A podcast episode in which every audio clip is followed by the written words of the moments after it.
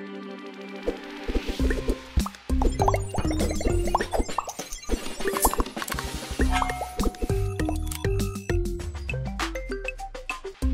everyone. Welcome to a brand new edition of the Cybersecurity Matters podcast. I'm your host, Dominic Vogel, and joining me, as always, is Mr. Dapper himself, Christian Redshaw. Christian, how are you doing today? Fantastic as always. How about yourself, Dom? I'm doing awesome because we finally get to bring on my good friend. I don't know why it took 160 plus episodes for this, but Mr. Michael Argast is joining us all the way from Vancouver Island. Mike, how are you doing, my friend? I am fantastic as well. I'm I'm really excited to have this opportunity after 160 episodes.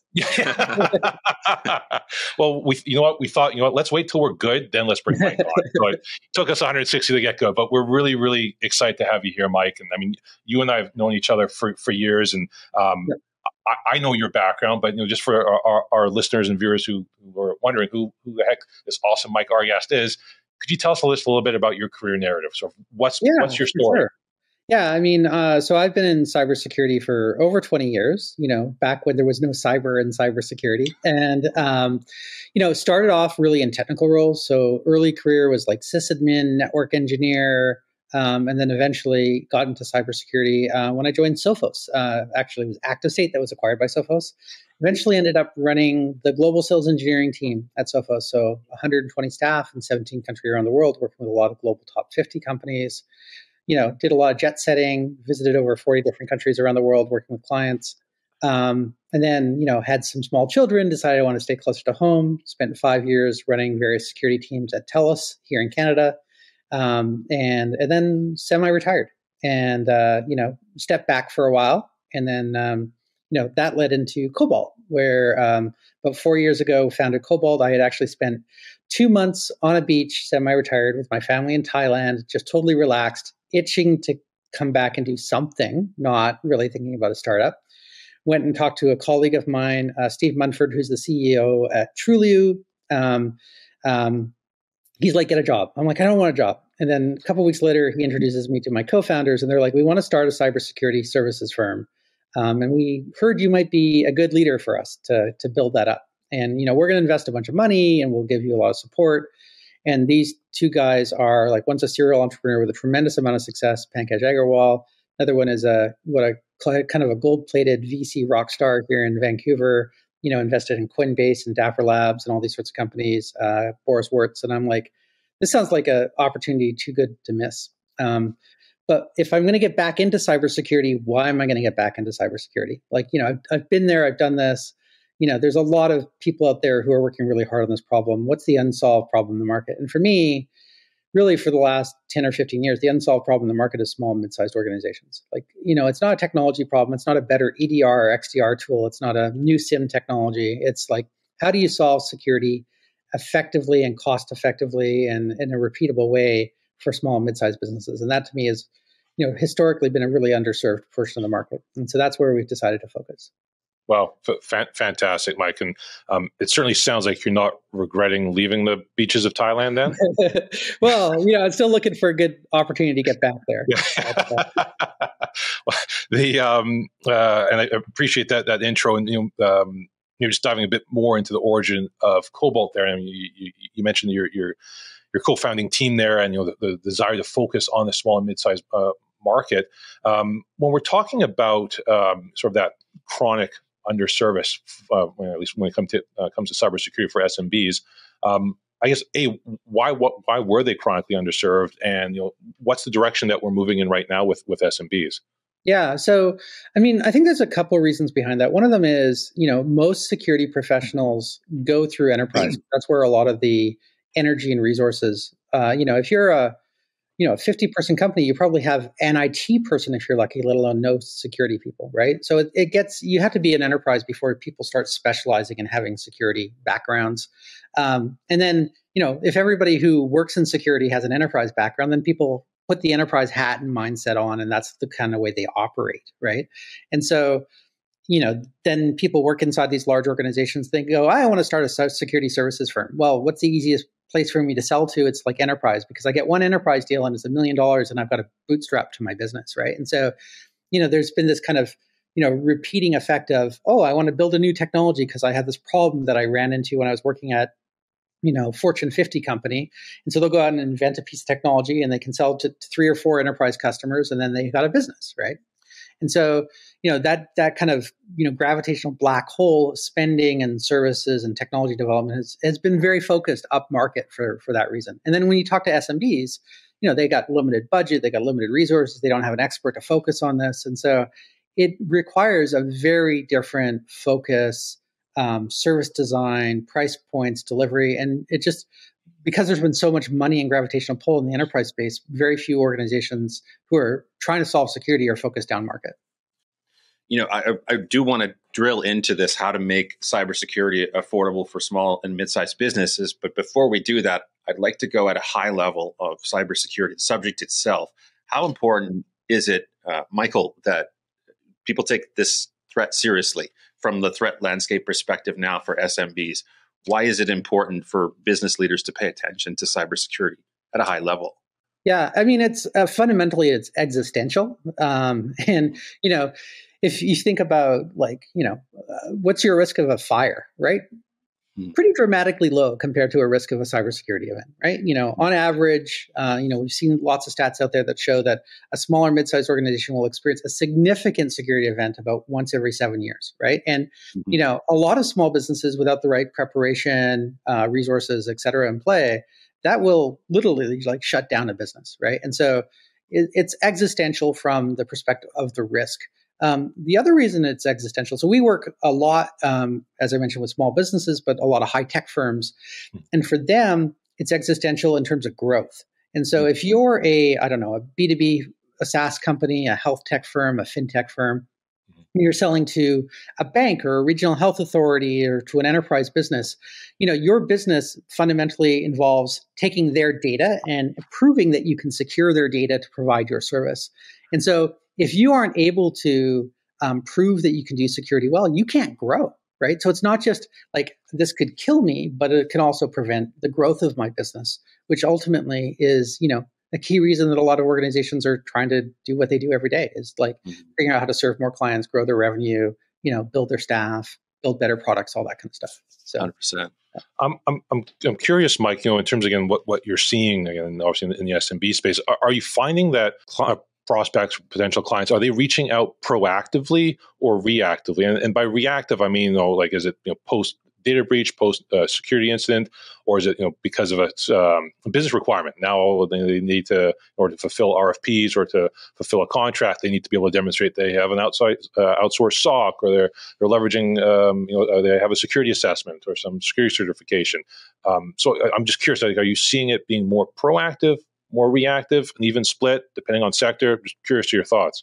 Yeah, I mean, so we're fortunate that we don't deal a lot uh, with people reactive to a breach or an incident. Uh, I mean, we get a small number of those, um, but that's not been the focus for us in the market. Um, reacted to business conditions. So what you just described, Dom, around, you know, hey, I have an RFP. I have a customer who's telling me I need to be SOC 2 compliant or ISO compliant. I have a security questionnaire I don't know how to respond to that's certainly a big chunk of our business.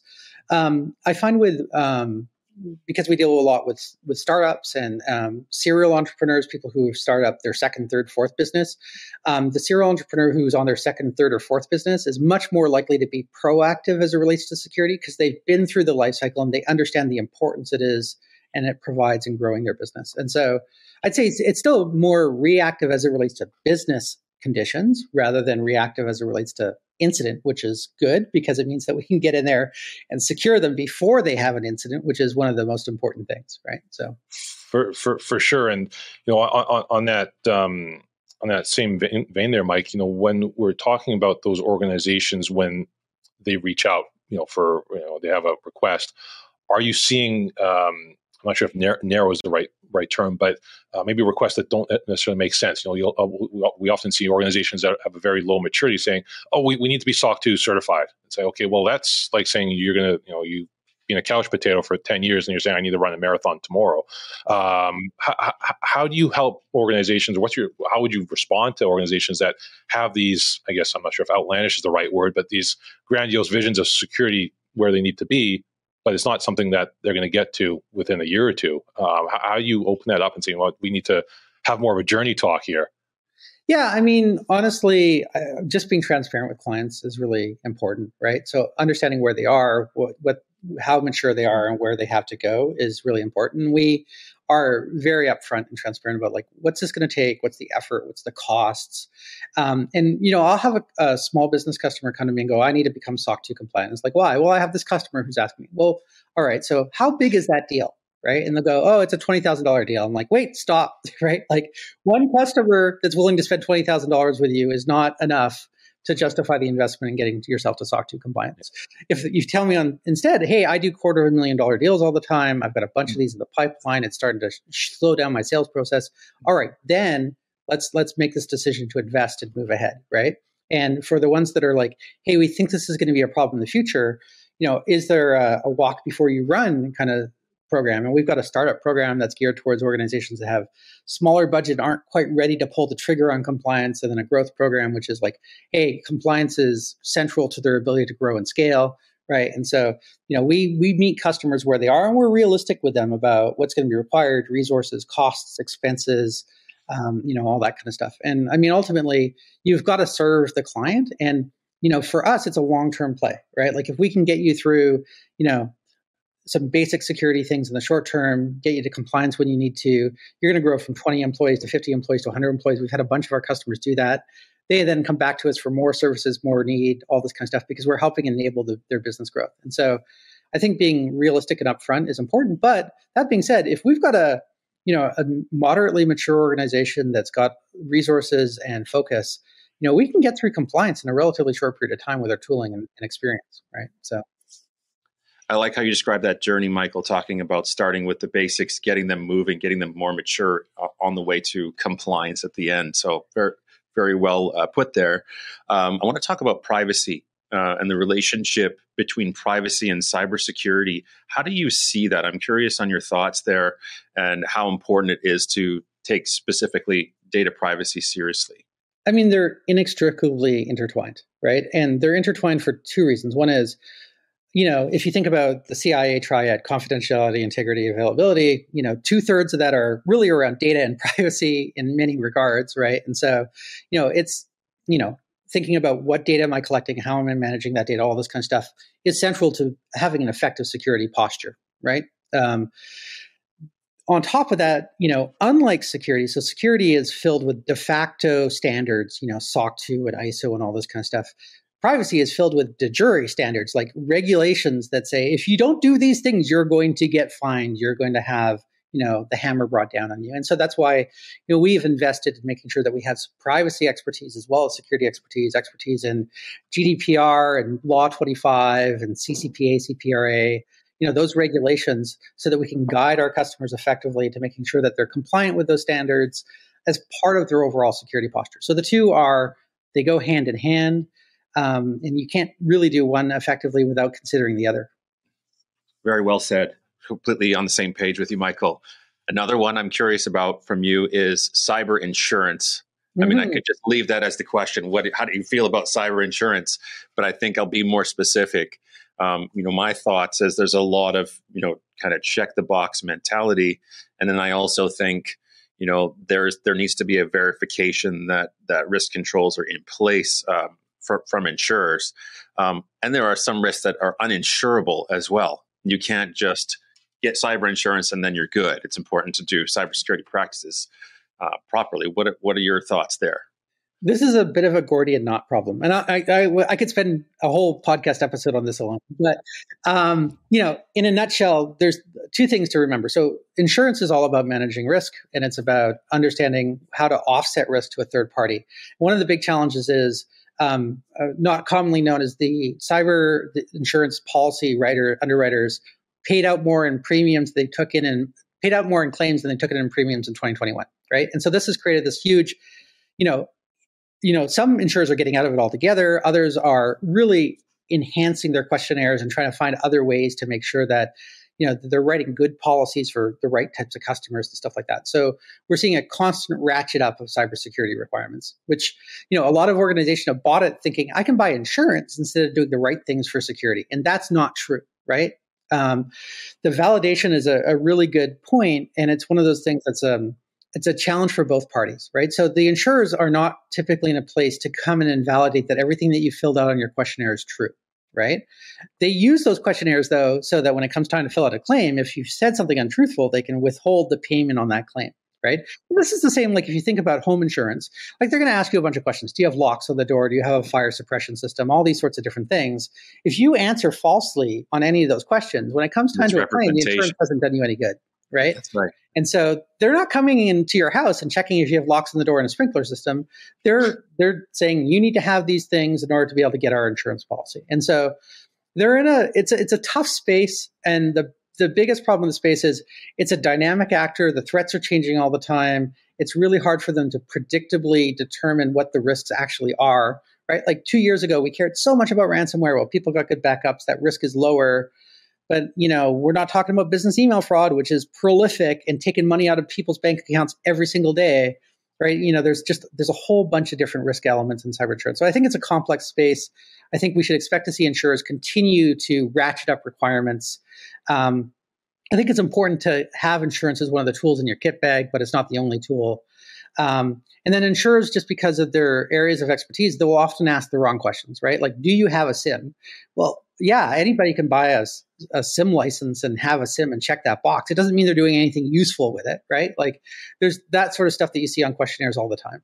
Yeah, certainly needs to be more nuanced than just a yes or no answer for especially questions like that.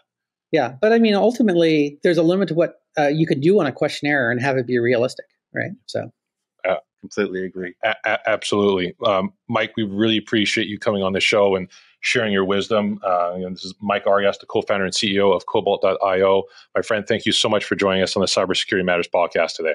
Yeah, thank you so much for your time. Really appreciate the opportunity and keep up the great work. I'm all a big believer in you know educating uh, people on the importance of cybersecurity, and I appreciate everything you do. Th- thank, thank, you, Mike. Mike. We appreciate that. We'll try not to wait another 160 to to have you on again.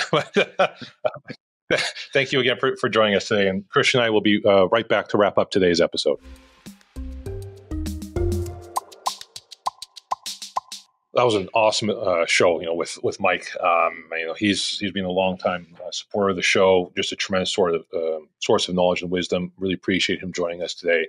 Um, curious to your takeaway or takeaways yes. of today's episode. Yeah, I mean, yet another person coming on and saying cybersecurity threats are real for small and mid-sized businesses, and in particular, talking about how their mission, it seems to me, is to make cybersecurity doable and affordable for smaller organizations, not just enterprise. Yeah, a- a- absolutely. I think you know, like, like Mike was driving to, I think you know, there's the SMB space is is a space that really needs to elevate their game when it comes to cybersecurity. They have not traditionally done so, and uh, it's always nice to see um, people in organizations uh, like Cobalt um, leading the charge there and, and, making sure that we're rising the tide when it comes to cybersecurity um, and in the SMB space. So, special thank you to um, Mike Argast for joining us today on the show. And as always, an extended special thank you to our loyal listeners and viewers who join us each and every week. If you did happen to miss a previous episode of the podcast, do check out the Cybersecurity Matters YouTube page uh, and or check out old episodes on your preferred podcasting platform. Until next time, be well, be safe, and we'll see you again once again on the Cybersecurity Matters podcast.